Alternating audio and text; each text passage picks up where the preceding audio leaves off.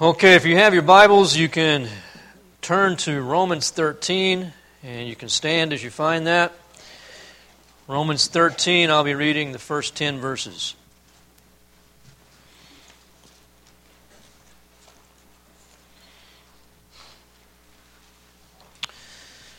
Romans 13:1 Let every person be in subjection to the governing authorities, for there is no authority except from God, and those which exist are established by God. Therefore he who resists authority has opposed the ordinance of God, and those who have opposed will receive condemnation upon themselves. For rulers are not a cause of fear for good behavior, but for evil. Do you want to have no fear of authority? Do what is good, and you will have praise from the same. For it is a minister of God to you for good.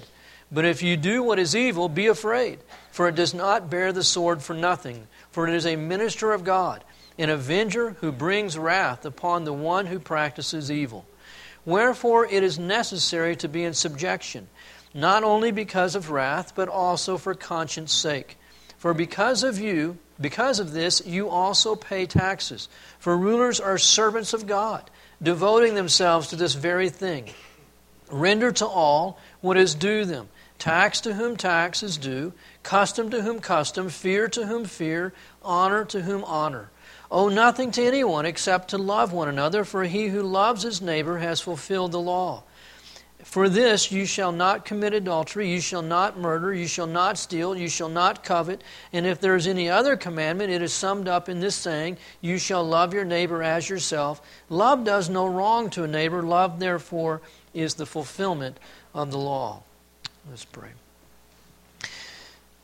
God, we thank you for sending your Son to us, the gift, God, that you've given to this world in that he entered into this world, even with its um, authority structures, under Rome, under Israel, and, and lived in obedience to you.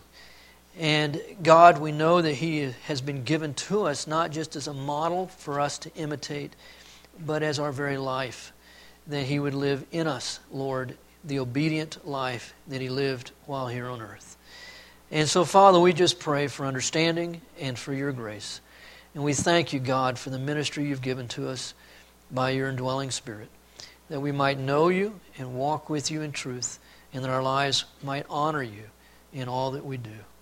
And we again thank you, Father, for just shedding your mercy upon us by giving us the gift of your Son. In Jesus' name, amen. well, being that this is the Sunday before Christmas, um, I, I've really, as I always do, wrestle with whether to give a Christmas sermon the Sunday before or the Sunday after, or to do both, whether to depart from where we've been in Romans.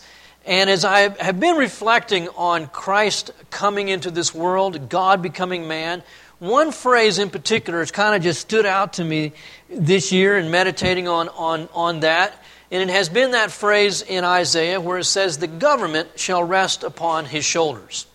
And here in Romans 13, where I just read, it's about the government and how a Christian relates to government. So I thought, well, there's some connection here with Christmas. But just to, to keep, you know, the, the, with bringing the, the, the ends together a little bit with Christmas and Romans 13, if you keep in mind, and, and you can even just, just flip over there in your Bibles to Luke chapter 1, two passages here, Mary and Zacharias, and, and their response when they realize that, the, that God incarnate is going to come into this world, that the virgin shall be with child, that the Savior will be born. And this is what Mary says. And just again, look at the focus of, her, of Mary as she, as she responds to, to what the Lord has done in, in, in, um, in, in, her, in, in her body in verse chapter 1 verse 46 and mary said my soul exalts the lord and my spirit has rejoiced in God my Savior. For he has had regard for the humble state of his bondslave. For behold, from this time on, all generations will count me blessed. For the mighty one has done great things for me, and holy is his name. So, those first few verses, she's focused on what God has done for her personally, even calling God her Savior, which means that Mary needed a Savior. That's very important in some circles. And then in verse 50, she moves to, to the implication of Christ coming into this world for the world, verse 50, or for Israel in particular. And his mercy is upon generation after generation toward those who fear him. He has done mighty deeds with his arm. He has scattered those who are proud in thoughts of their heart. He has brought down rulers and their, from their thrones, and he has exalted those who are humble. And he has filled the hungry with good things. He sent away the rich empty handed, and he has given help to Israel his servant in remembrance of his mercy as he spoke to our fathers, to Abraham and his offspring forever. And so you can see political and social implications to Christ coming. That's what she's thinking of. She's thinking of the blessing to herself, but also to the blessing that will come to society as things are made right. That the lofty are brought down, that the hungry are fed, political and social implications to Christ coming. So she's thinking in terms of the impact upon government. And now look at, at Zacharias when he responds after, his, after his, um, he's able to speak again. And it says in verse 68, Zacharias says, Blessed be the Lord God of Israel, for he has visited us and accomplished redemption for his people. And he has raised up a horn of salvation for us in the house of David his servant, as he spoke by the mouth of his holy prophets from of old, salvation from our enemies, and from the hand of all who hate us, to show mercy mercy toward our fathers and to remember his holy covenant, the oath which he swore to Abraham our father, to grant us that we, being delivered from the hand of our enemies, might serve him without fear in holiness and righteousness before him all our days. And you, child, speaking of John the Baptist, will be called the prophet of the Most High, for you will go on before the Lord to prepare his ways, to give to his people the knowledge of salvation by the forgiveness of their sins, because of the tender mercy of our God, with which the sunrise from on high shall visit us, to shine upon those who sit in darkness and in the shadow of death, to guide our feet into the way of peace. Zacharias also understands that Jesus is coming in order to give forgiveness of sins and to show us the way to be saved. But again, in Zacharias' prophecy here, much of it is political and social. He will deliver us from our enemies. The salvation will be from our enemies. And then with Anna and Simeon in chapter 2. Again, it says concerning Simeon in verse 25 of chapter 2 And behold, there was a man in Jerusalem whose name was Simeon, and this man was righteous and devout, looking for the consolation of Israel and the Holy Spirit was upon him. And at least part it seems about what Simeon was thinking of was more than personal salvation, but all, but the salvation of Israel politically, that there would be peace that would come to Israel. And then with Anna, and it says in verse 38, and at that moment she came in, came up and began giving thanks to God and continued to speak to all those of him to those who were looking for the redemption of Jerusalem. So they weren't just thinking individually, they were also thinking of the corporate implications of Christ's coming for good reason. Now, if you go back in your Bible to Isaiah chapter 9, Isaiah chapter 9 is what one of the passages that they had in mind as they spoke about Christ being born. Isaiah chapter 9 in verse 2. The people who walk in darkness will see a great light. Those who live in a dark land, the light will shine upon them. And then skipping down to verse 4 For thou shalt break the yoke of their burden and the staff on their shoulders, the rod of their oppressor, as at the battle of Midian. For every boot of the booted warrior in the battle tumult, the cloak rolled in blood will be for burning, fuel for the fire. For a child will be born to us, a son will be given to us, and the government will rest on his shoulders. And his name will be called Wonderful Counselor, Mighty God, Eternal Father, Prince of Peace. And there will be no end in the increase of his government or of peace on the throne of David and over his kingdom to establish it, uphold it with justice and righteousness and then on forevermore. The zeal of the Lord of hosts will accomplish this. And so, in the same passages that say, A son will be born to us, a child will be born, his name will be called Wonderful Counselor, Mighty God, there will be no end to his government, and he, there will be no end to the increase of his government. And so we see the political and social implications that these people were very much focused on when they understood that Jesus, the Son of God, the Messiah, the Christ, was being born. Chapter 11 of Isaiah. Again, it says, Then a shoot will spring up from a stem of Jesse, and a branch from his roots will bear fruit. And the Spirit of the Lord will rest upon him, and the Spirit of wisdom and understanding, the Spirit of counsel and of strength, the Spirit of knowledge and the fear of the Lord. And he will delight in the fear of the Lord, and he will not judge by what he sees. At the end of verse 4, and he will strike the earth with the rod of his mouth, and the, and the wicked of it by and with the and with the breath of his lips he will slay the wicked. And so, again, in the very passages that speak about the coming of Christ and what he is like, it almost goes immediately to the physical destruction of enemies on earth and the establishment of his kingdom. No wonder these people, when Jesus came, they were going, Hallelujah! The Romans are going to be overthrown. Because they understood their Old Testament. And they understood from the prophecies of Daniel that they are living during the days of the last empire on earth human empire.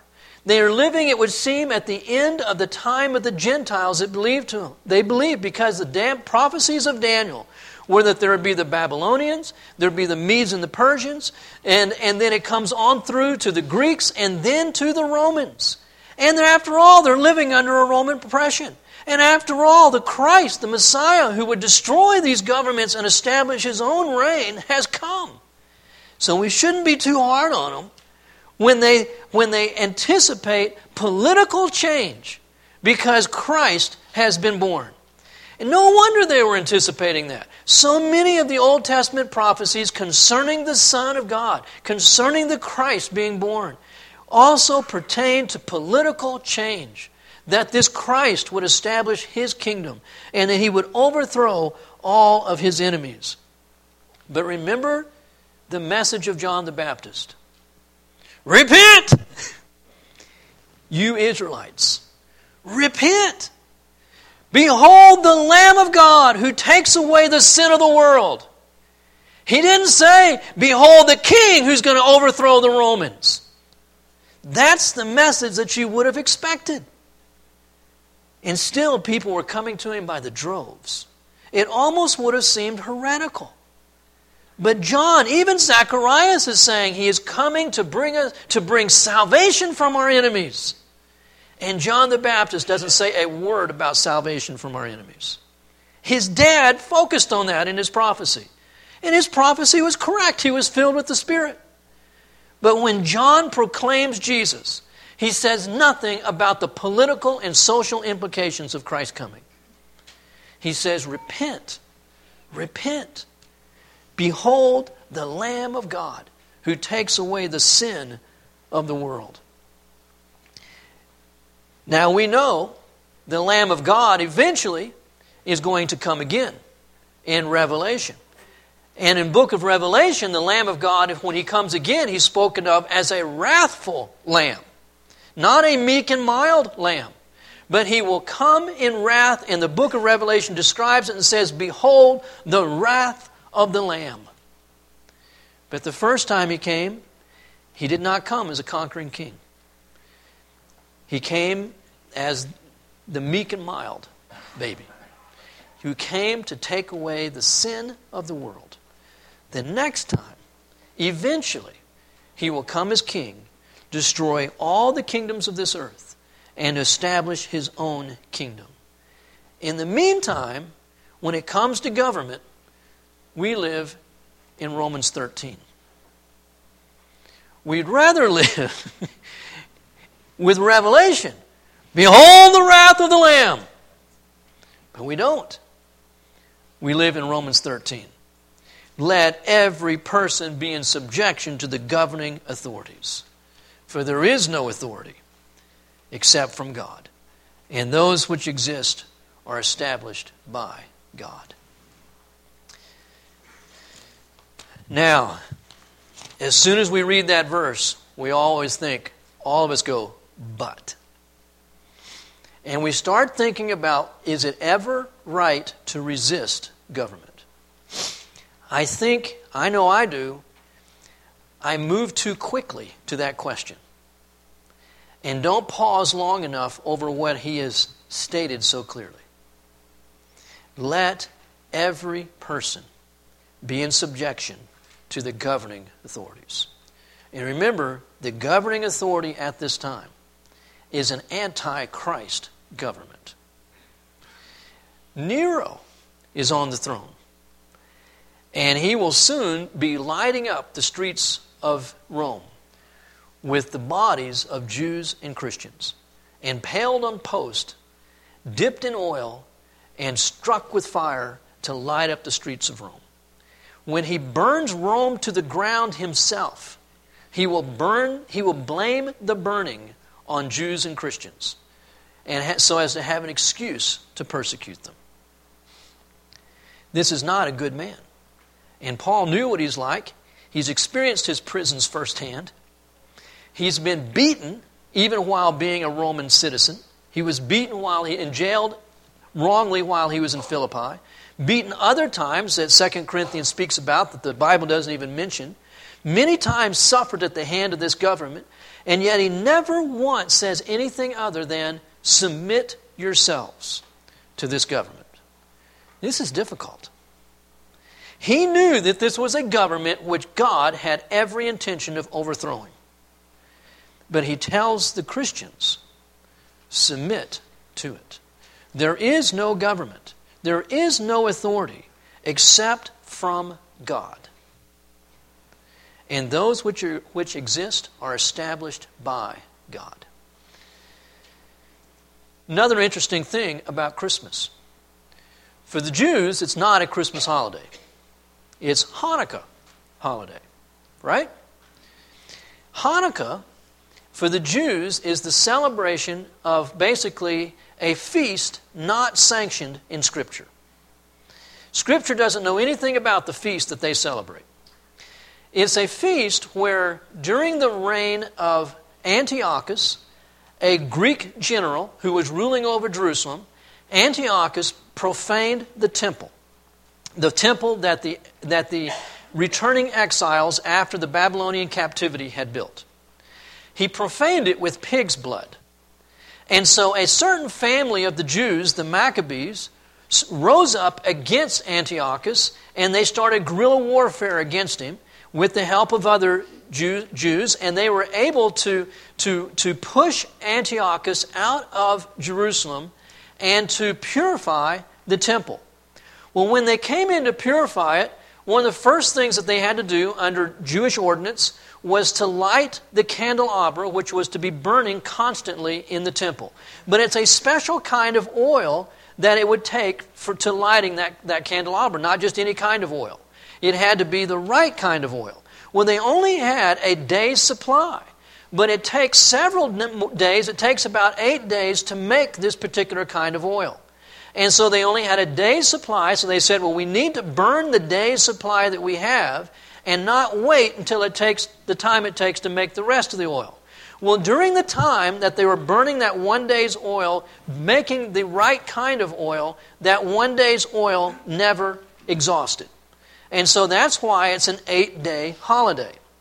Because for eight days, the length of time it took them to, re- to make more oil, that one day's amount never exhausted, according to their Jewish tradition. And so Hanukkah is also called the Feast of Lights because they were celebrating the lighting of the candelabra and that that candelabra did not extinguish during that eight days. But what they're celebrating is the political resistance of the powers that be. They pushed back against Antiochus and they were successful, and it would look as though God blessed that by not allowing the oil to be exhausted during those eight days. So, hallelujah, God is for resistance. Hanukkah says so. And again, a big portion of the Roman church was Jewish. And so they were at this time celebrating Hanukkah.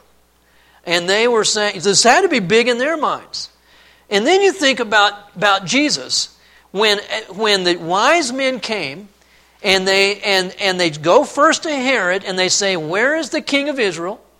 And Herod figures out that he's going to be born in Bethlehem, and Herod kills every male child two years old and younger in the environs of Bethlehem. Jesus and his parents didn't stay around for that. They resisted by fleeing. And God gave them, through angelic warning, what was going to happen and directed them to go to Egypt to get away from it. And then when God directed them to come back to Egypt, Herod was still alive, and God said, Don't go to Jerusalem, go back up into the area of Galilee to Nazareth. And so God didn't just lead the people blindly into trouble, nor did He expect them just to stay in the midst of trouble. He, they could flee. They didn't have to just surrender to the persecution of the government. But it still stands. There is no authority except from God, and those which exist are established by God. Now, this is a huge topic. Man, we could spend weeks talking about the Christian's role in relation to government. We're not going to do that, obviously. Listen to our Constitution. Sometimes I think we have this more in our minds than we do the Bible. I know I do. We hold these truths to be self evident that all men are created equal, that they are endowed by their Creator with certain unalienable rights, that among these are life, liberty, and the pursuit of happiness. That to secure these rights, governments are instituted among men, deriving their just powers from the consent of the governed. That whenever any form of government becomes destructive of these ends, it is the right of the people to alter or to abolish it and to institute new government. But when a long train of abuses and usurpations pursuing invariably the same object evinces a design to reduce them upon under absolute despotism, it is their right, it is their duty to throw off such government and to provide new new guards for their future security. Such has been the patient sufferance of these colonies, and such is now the necessity which constrains them to alter their former systems of government. I said the Constitution, that is um, the Declaration of Independence for our country. It is our right, it is our duty to throw off the oppressor, the despotic rule. But is it what Scripture is saying? And I'm not saying there's necessarily a contradiction but the emphasis of Scripture is not rising up and resisting, but it is submitting, submitting as unto the Lord. We know that certain things the Bible does tell us to do in relation to government to pray for it, 1 Timothy 2 1 and 2, to submit to its authority, even over in 1 Peter as well as here. It says to submit to those in authority, to work peacefully and legally to change it, which includes voting, disobey its oppressive commands on occasion. I'll mention that in a minute. Flee from its oppression if possible, even as Mary and Joseph did in fleeing to Egypt. Patiently endure its oppression for Christ's sake. These are the main things that Scripture has given us in regard in our options and our responsibilities toward government. Is submission absolute? Francis Schaeffer says, one either confesses that God is the final authority, or one confesses that Caesar is Lord. That's a pretty good contrast. One either confesses that God is the final authority, or one confesses that Caesar is Lord. Kerby Anderson, a Christian apologist, writes If there is never a circumstance under which a Christian would disobey the state, then ultimately the state has become God. Therefore, civil disobedience must be permitted. The unbelieving um, poet and philosopher Henry David Thoreau, in his essay on the duty of civil disobedience, insisted that moral principle comes first over obedience to the state. Samuel Rutherford, the Christian writer and philosopher, wrote an essay called Lex Res. Lex Rex. The law is king. And he wrote, The king was not the ultimate authority, God's law was the ultimate authority.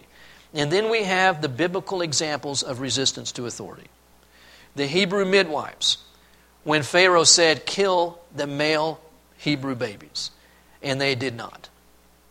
We have Shadrach, Meshach, and Abednego, who were told to bow down and worship the golden image, and they refused to. We have Daniel, who was told that he could not pray any longer, and he continued to pray. And we have Peter and John, who were told by the Sanhedrin Council to stop preaching in the name of Jesus, and they continued to anyway. It's saying you have to decide whether it's right in the sight of God to obey men rather than to obey God. For us, we cannot stop preaching in His name. Two common points with each of these incidences. One is that there was a direct, clear contradiction, violation of the Word of God that was being mandated. It wasn't kind of iffy. You know, and again, like all of us pretty much eh, would be of one mind, I think, concerning abortion, that it is wrong and it is not something the state should ever mandate and we should resist it. But the state in this country does not mandate abortion. It may come to that point, but at this point it is not. We should still be, uh, we should still be against it. We should encourage in every way possible for young women to keep their babies and not to abort them. But we are not yet living in a country where it is mandated that it has to take place. These things, where these people disobeyed government, there was a clear mandate which would cause them to violate what God has said if they obeyed it. And secondly, there was each on each of those four examples, there seemed to be a willingness to suffer the consequences of their disobedience. So we'll disobey. They didn't try to overthrow government, but they willingly disobeyed and seemed to be willing to suffer the consequences. I appreciate, um, on a little bit of a, of a parallel point for today, the ministry of Brother Andrew, which was very common, very well known when I was in high school back in the in the early 70s, mid 70s, and he wrote the book, or at least the book was written, um, God Smuggler. He didn't write it, it was written about him. And he and his ministry were smuggling Bibles behind the Iron Curtain. And for a long, long time, because of that book, it was believed that they would just, just flat out lie when crossing the Iron Curtain if they were asked, Do you have Bibles in your vehicle? And they were represented in the book as, as lying and said, No, we do not have Bibles which in fact itself was a misrepresentation.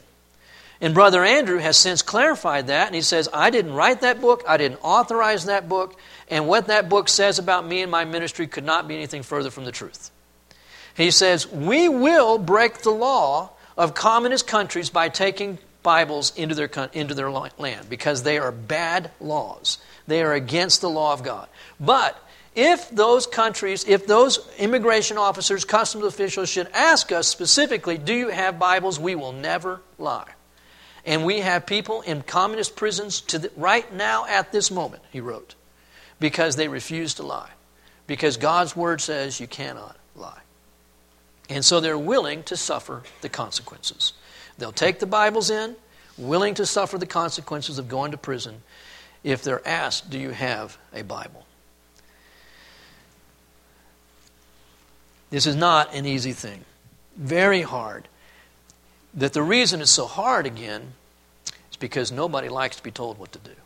That's part of it. Not the whole part of it, but that's a big part of it. And again, I have to pull back from this, and, I, and, I, and I've been praying about this in my own life and in preparation for this. I'm just going, Lord, is there an area of my life where if anybody else were to look at me and say, Charlie is not in subjection to the governing authorities. Then it's wrong. Unless it is something that is clearly violating the Word of God, we need to live in subjection to the governing authorities. You know, I, will get a little personal here. We did an, expan- an expansion on our house a number of years ago where the attic space we turned into living space. Well, now that's taxable. But nobody can tell from the outside that we did that. And so, as far as the county is concerned, nothing has happened. But anybody that's been in my house knows there's an upstairs. And anybody, because it's a matter of public record, can get on the town, county tax records and see how my home is described. And you can see whether it's described as a one story home or a two story home. Or actually one and a half, because it's not a full second story. But you can see whether I'm paying taxes on the full dwelling or not. Matter of public record. So if anybody wants to see whether that guy that preaches at Boerne Bible Church or not is in subjection to the governing authority, all he's got to do is get on the public county tax records and see what I'm paying taxes for. And you'll know whether I'm in subjection to the, go- to the governing authorities or not. Now, I didn't even realize how easy it is to access those records when I went down to the county. And I didn't want to do it because it's money. And I like my money. And I've got to sit down with them, and every time I'm thinking, You're appraising my house too high as it is. But I got to sit down with them and say, I've made an addition to my home. And this is what it is. And lay it out for them, give them the square footage, and it's there. It's a part of the record. And I don't like how high our tax bill is. But it doesn't say pay your taxes when you like them. Pay your taxes when you agree with them. It says be in subjection to the governing authorities. And that includes specifically, as he's going to say later in this paragraph, paying your taxes. So, just to go through the passage a little more, the command is very clear be in subjection. And the rationale is three things.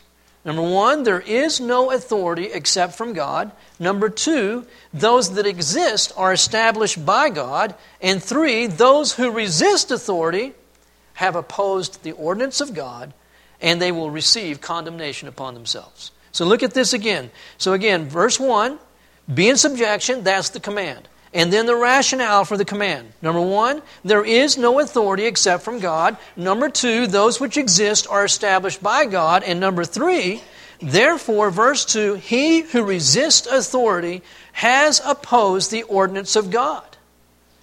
And those who oppose will receive condemnation upon themselves. Now, that would mean all citizens, not just pagan citizens. He's writing to Roman Christians. Roman Christians, be in subjection to Rome, or you will receive, you Christians will receive condemnation. And that condemnation will come from God via Rome. Look how he explains this. So then he speaks of the condemnation. For rulers are not a cause of fear for good behavior, but for evil. Again, we know that there, that is not always the case. We know that there are times that government punishes people for good. But generally speaking, governments are in the business of punishing evildoers. Generally speaking. Most governments in the world, whether we like their laws or not, think of the Muslim world. We do not like Sharia law. But even under Sharia law, they are punishing evildoers. We may not like how they define evil always, but they exist to punish evildoers, and they're sometimes pretty zealous about it. Rulers are not a cause of fear for good behavior, but for evil. Do you, again speaking to Christians, do you want to have no fear of authority? Do what is good, and you will have praise from the same. For it is a minister of God to you. And that word for minister is the same word that's used of people, people that are working in the church. God has two classes of ministers on earth spiritual ministers and government ministers. And it's the same word. Now, when I was a kid, and last week I talked to you about the revenge I took out of my older brother on occasion. And my dad wanted me to clarify that we were not enemies all our life. And, and we actually became very close. I was my brother's best man in his wedding. And we were, we were very close brothers um, for, for the second half of our lives. But um, I used to say, in my zeal for revenge, for revenge, because sometimes, because people would see, they just did something to me and now I'm plotting. And I'm thinking, how can I get even? How can I get one up? And, and their response would be, Charlie, and they quote to me Romans 12 Revenge is mine, saith the Lord. And I would respond, But he shares. now, there's truth to that. The error of it is he does not share the prerogative for vengeance with individuals. But he does share the prerogative of vengeance with the state. God gives the state his prerogative for vengeance. We have to understand that. It is God exercising vengeance when the state punishes evildoers. God's doing it. Now, again, I'm not saying in every single instance, because the state can abuse its authority. But that's what the state exists for for God to work through for the punishment of evil. It is a minister of God. And then he says, look at the, at the rest of verse 4 for it is a minister of God, he says it a second time, an avenger who brings wrath upon the one who practices evil. And the part that I didn't read, it bear it for it does not bear the sword for nothing. Sometimes, particularly believers that come from countries that are very much opposed to capital punishment, they just cannot read sword as equating with capital punishment. But it does. And again, we have to understand God exercises capital punishment. What is the wages of sin? Death. Who says so? God. God exercises capital punishment. The wages of sin is death. And God will use the state to exercise his prerogative for capital punishment. Sometimes God will just intervene supernaturally and take people out. Most of the time, he doesn't. He intervenes through government to take people out. That's how he works most of the time. And make no mistake, it is God's intervention. It is God acting through the governments which he has instituted. God is ministering for the punishment of evil, even to the point of capital punishment. Verse 5 Wherefore it is necessary to be in subjection, not only because of wrath, but it's a very real possibility. Even Christians can deserve to be put to death and they should be put to death when they deserve it. It is the prerogative of the state, just as it would be the prerogative of God, not to kill that person if he deserves death. So the state doesn't always have to exercise capital punishment, but it does have the power. And when it does exercise that power, it is fully within its rights, as God has given those rights. So we need to be in subjection, one, because of wrath, and secondly, because of conscience. Our conscience would tell us so. But also, there is just the very real fear that we don't want to have this happen to us. There are, again, so many people, Christians and otherwise, that have gotten crossways with the law. And again, you can see how, how it's so important for us to be training our children from the earliest ages. Learn to respond when I say no the first time. No means no. Because we don't want our kids to get crossways ultimately with the government. Because if they don't learn obedience from us, they may have to learn obedience from the state. And it'll be much worse. But God wants His people to learn obedience. That's why, again, Romans on three different occasions will speak of the obedience of faith. It is the primary evidence that we are walking with God, that we have a living, vital relationship with Jesus Christ. The primary evidence is that we show our love through our obedience. If you love me, you will obey me.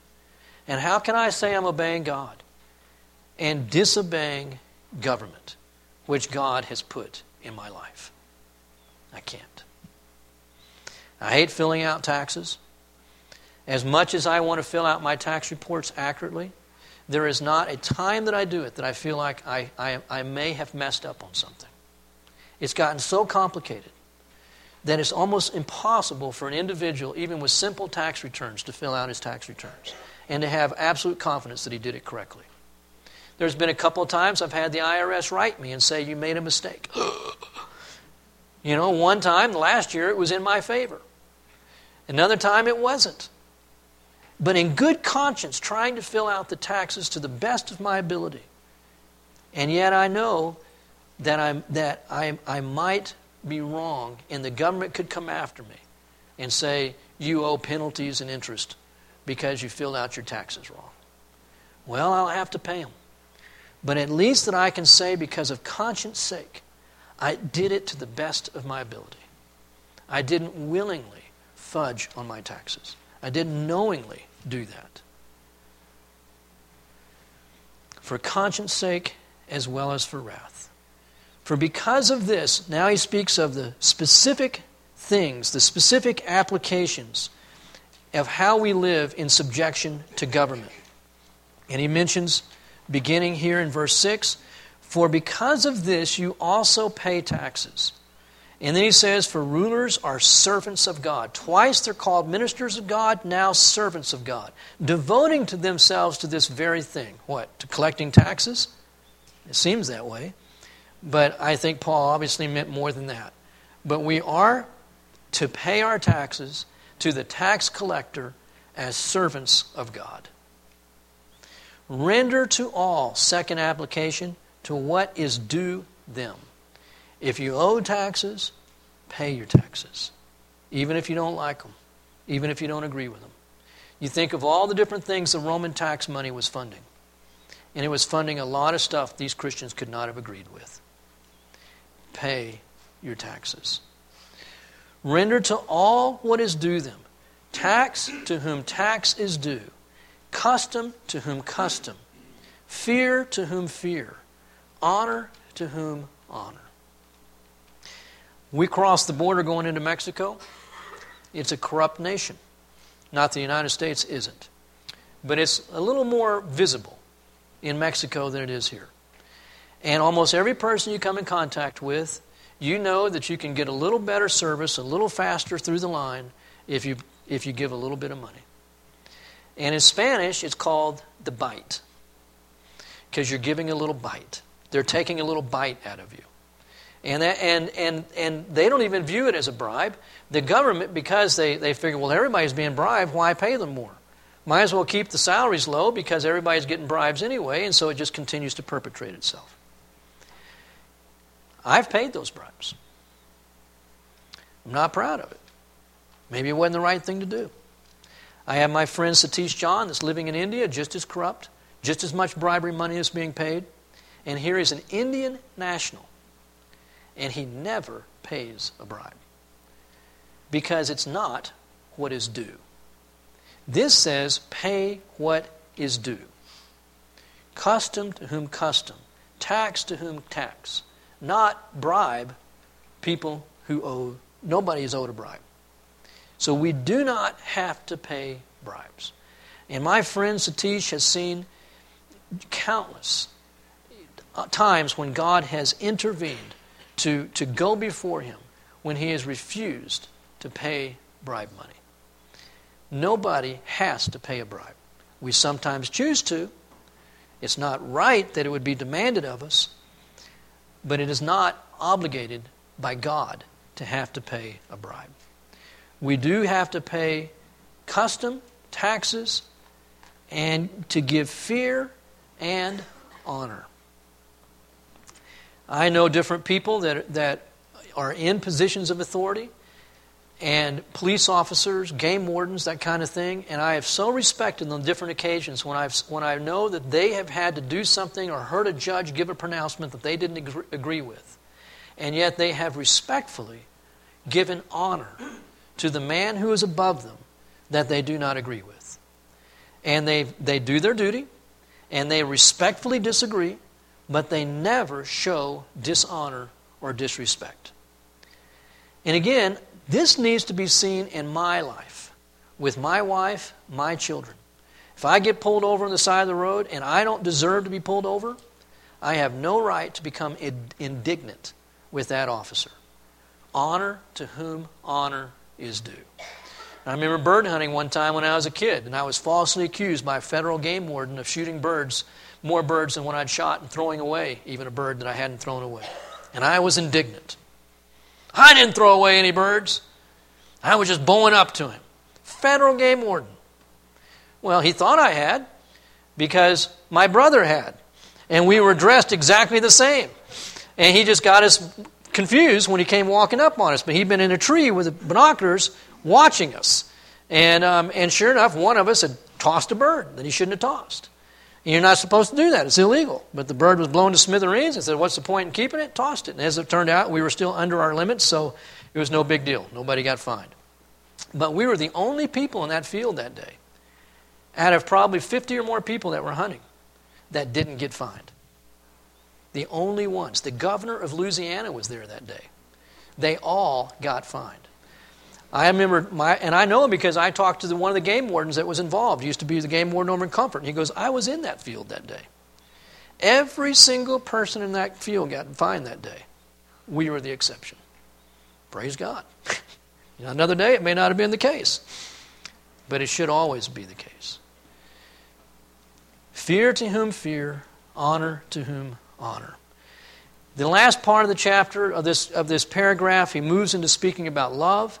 Owe nothing to anyone except to love one another. I believe, you know, my first inclination here is that Paul, being the linear thinker that he is, he's not changing subjects, but he's just moving right into it. And so, because he's been talking about owing and rendering what is due, he says, Owe nothing to anyone except to love them. And then he'll finish up this paragraph Love does no wrong to a neighbor. Love, therefore, is the fulfillment of the law. And I wonder if he's not even saying here, maybe the translators understand it, because they're not translate, they're not capitalizing law at the end of verse 10. If you notice your Bible is keeping it in a small L. And so I think the translators are even understanding here that Paul is not speaking of the Mosaic law, even though, in terms of the Mosaic law, as Jesus said, love is the fulfillment of the law. But it would seem that maybe Paul is even speaking in terms of secular law. The, the law of a secular state love your neighbor. And in most instances, you will be fulfilling the law. Even at his hill, with all the different rules that we have, and we spend about a day and a half or so going through why we do what we do at the very beginning of the term so everybody's on the same page with us, and we try to explain to them every single one of these rules that we have is simply so that the community would function as a community. We wouldn't have any of these rules if everybody would simply live by love. But we don't. In love, you will go to bed at a decent hour and not keep the light on where your roommate can't sleep. In love, you'll get up on time and show up to class and not be snoozing through class because you appreciate the professor and the time that he's spent preparing. But we don't allow ourselves to be governed by love. Therefore, we have rules. And it's the same thing, sadly enough, in secular society that even Christians are not governing themselves by love. And so we have laws. And if I expect other people to be under those laws, then I need to be in subjection to those laws as well. That's the way that it works. Again, doing unto others as I would have them do unto. And if I expect somebody else to be in subjection to laws, if I want laws to govern how my neighbor fires his gun, then I need to be um, responsible in how I fire my gun as well, or how I drive my car, whatever the issue is. Love does no wrong to a neighbor. And that neighbor may be an unbelieving neighbor. That neighbor may be just the community that we live within. Owe nothing, back to verse 8, to anyone except to love one another. I personally am, am, am not prepared at this point in my life to say that Paul is speaking about all forms of credit and loans. He's just been talking about taxes custom, fear, and honor. There's nothing in that list about taking out loans. I have Christian friends who are under the conviction that God would never have them take out a loan for any reason whatsoever. And God has blessed them as they have obeyed their conscience on that matter. I have a friend who has never, never purchased a house except by paying cash for it because he will not take out a loan. That's been his conviction. He's followed it in obedience to God, and God has blessed him. I had no conviction about taking out loans until I did so as a seminary student. And then I got some convictions about it. Because I recognized the bondage that it does place me under. I wanted to be able to go off during the summer and, be, and go down to Central America for missions one summer. I couldn't because I had to pay off loans instead. I had to stay in the United States and work. And so it's more of a distaste for me. I don't want to be in bondage. And so we have done everything we can to, to stay debt free. We have personally had a mortgage on our house. And it hasn't been such that it has hindered us in the decisions that we've made as far as just where to go and you know and that kind of thing and it's been well within our means but i know that god would not have us to get into a position where we get so bound up with loans that we can't move in any direction. When we just become slaves to the loan and we have no freedom before God. That is not what God wants in our lives. I know that Jesus himself spoke about with the parable of the talents, and he rebuked the man who took the one talent and buried it, and said, You should have at least put it in the bank where it would have gathered interest. In, in sanctioning interest and the financial system of banks, it would seem that he was also approving of loans because that's the way that banks get pay interest on money is by loaning our money out to other people. It's not that he was saying that loans are always right, but it would seem that neither is he saying loans are always wrong. Throughout the Mosaic Law, there are many times when there are instructions given on how the people were to loan their money to, to their fellow man, to their fellow Israelite, as opposed to those who were not Israelites. And interest, and the amount of that interest was a big part of that.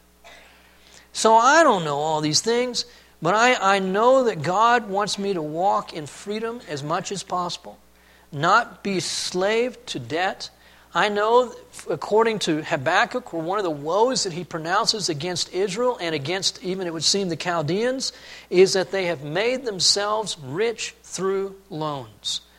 And that if I am looking to borrow money in order to improve my manner of life just, just because I'm not happy with my standard of living, and that, mean, that would seem to express a discontent with where God has placed me. And God would have me to be content and not try to increase my level of income through loans or my standard of living through loans. Woe to those who have made themselves rich through loans, the scripture says. But again, personally, I don't feel that he's saying that there is never a time or a place to have to owe somebody money. We're having potluck today, but on other Sundays you may go out for lunch. The way that our system works here is that you eat your food before you pay for it. So that means you have a debt. As soon as you've put that first bite in your mouth, you have an obligation to pay that person for the food that has been placed on your table. We use electricity before we've paid for it. And so we pay after the fact. But it says, owe nothing to anyone.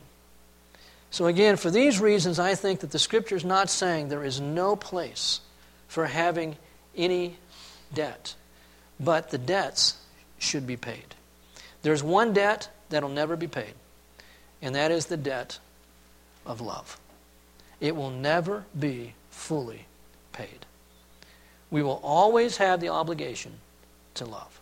We can never say, I've loved you enough. It's over. We'll never come to that point. None of us can ever say we've loved perfectly because we haven't. We're sinners. No one has ever loved fully. No one has ever loved perfectly other than God Himself.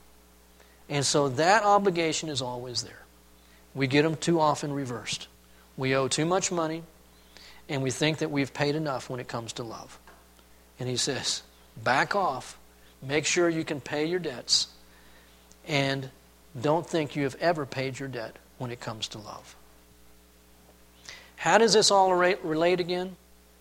This is the life of Christ in the Christian until he comes back as the lamb of as the wrathful lamb. Right now, he came into this world to take away our sins. And he lived in subjection to the governing authorities all the way to the end. And until he comes back again as the wrathful lamb, he lives in me and he lives in you to be in subjection as unto God to the governing authorities. Let me close this in prayer.